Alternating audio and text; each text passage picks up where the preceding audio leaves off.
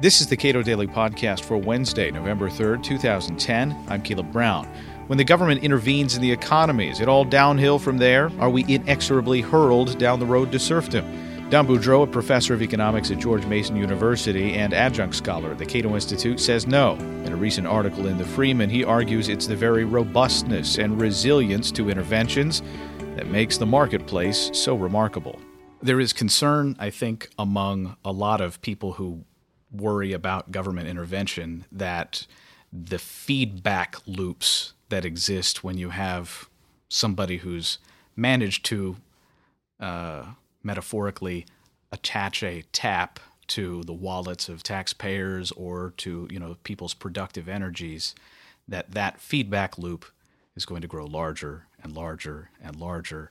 And uh, well we just we can't possibly let this uh, camel get his nose under the tent uh, lest we all be living in servitude the end yeah I, I think i think it's a naive argument of course it's it's made often. Uh, and I, I was more sympathetic to it myself years ago, but then you just observe what's going on. And we've had a lot of government intrusion into the economy, uh, nearly all of which I disapprove of. And I have no doubt that this intrusion has made the economy poor, it's made us less free. But it is a mistake to argue that the slightest bit of intrusion, or even a fair amount of intrusion, is ne- necessarily puts us on an irreversible trek toward servitude. Let's face it, Americans today are just not as we know we're close to being as enslaved and as burdened as were people of of the Soviet Union or in, in Hitler's uh, Germany, or half of the population of the United States a hundred years ago, or another significant chunk of the U.S. population. Uh, before that, right? Exactly, and so in a lot of ways we, we are free. I I, I want to be uh, clear here.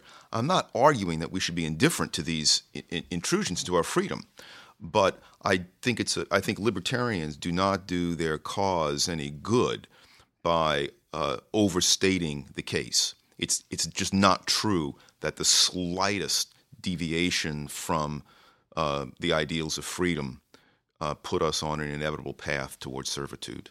If you take Hayek seriously, uh, he would argue that this step begets this step. If you have a lot of government intrusion into agriculture, for example, maybe in order to make the agency look good that's responsible for it, maybe certain information isn't free. Maybe the press needs to be curtailed a little bit to make uh, the numbers work out.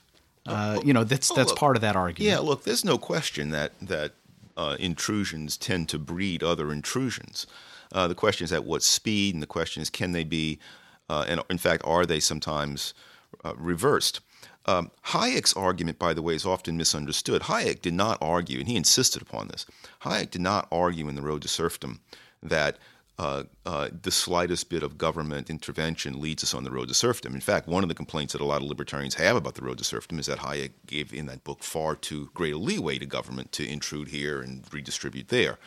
Hayek's particular argument was that look, there are certain kinds of interventions that are not consistent with a free society, and those kinds of interventions are the ones that try to prevent economic change from negatively affecting anyone. Hayek said if we seriously try that, then totalitarianism is the inevitable result. We're not trying that in any wholesale way, at least not yet. And in the United States, given the degree of freedom, uh, liberty that uh, Americans have, certain intrusions are cause their own response within people, within uh, uh, taxpayers, who then do their best to reduce the size of the triangle, as it were. I think one lesson that I take from you know pondering this issue, and I mentioned it in a recent article I had in the in the Freeman, is that uh, you know freedom is not, and free markets are not these delicate flowers that just the slightest hostile breeze will rip up and destroy. In fact, and we should be grateful for this, freedom is a very, very vigorous uh, uh, plant. Uh, it's, it's a flower, to be sure. It's not, it's not a weed, but it's very vigorous. It has, if it's deeply rooted, as it is in America, has been for a long time, it can withstand a lot of battering and still remain alive and well rooted. It's not to say that the battering is good again. I think it's it, it's bad, but it's not this delicate flower that we have to worry about uh, uh, uh, being destroyed just because we happen to take a you know a few or even many wrong steps. And arguably, it's the the deeply rooted tradition there that actually allows government to grow as large as it does. I think that I think that I think that's right. Um, and look, n- no one knows what the future holds. I don't deny the possibility that uh, we are now marching toward uh, s- genuine socialism with a lot of more totalitarian implications, uh, totalitarian happenings in the future. Uh, it can happen. I'm just saying it's not inevitable. And so I, I, I, urge libertarians and classical liberals not to overstate the case. The freedom that we love, the freedom that we respect, the freedom that we admire, and that we understand all vibrant societies need to flourish is not delicate. It is hardy. And let's, let's celebrate that fact. Don Boudreaux is an adjunct scholar at the Cato Institute and a professor of economics at George Mason University. You can read more of his work at cato.org.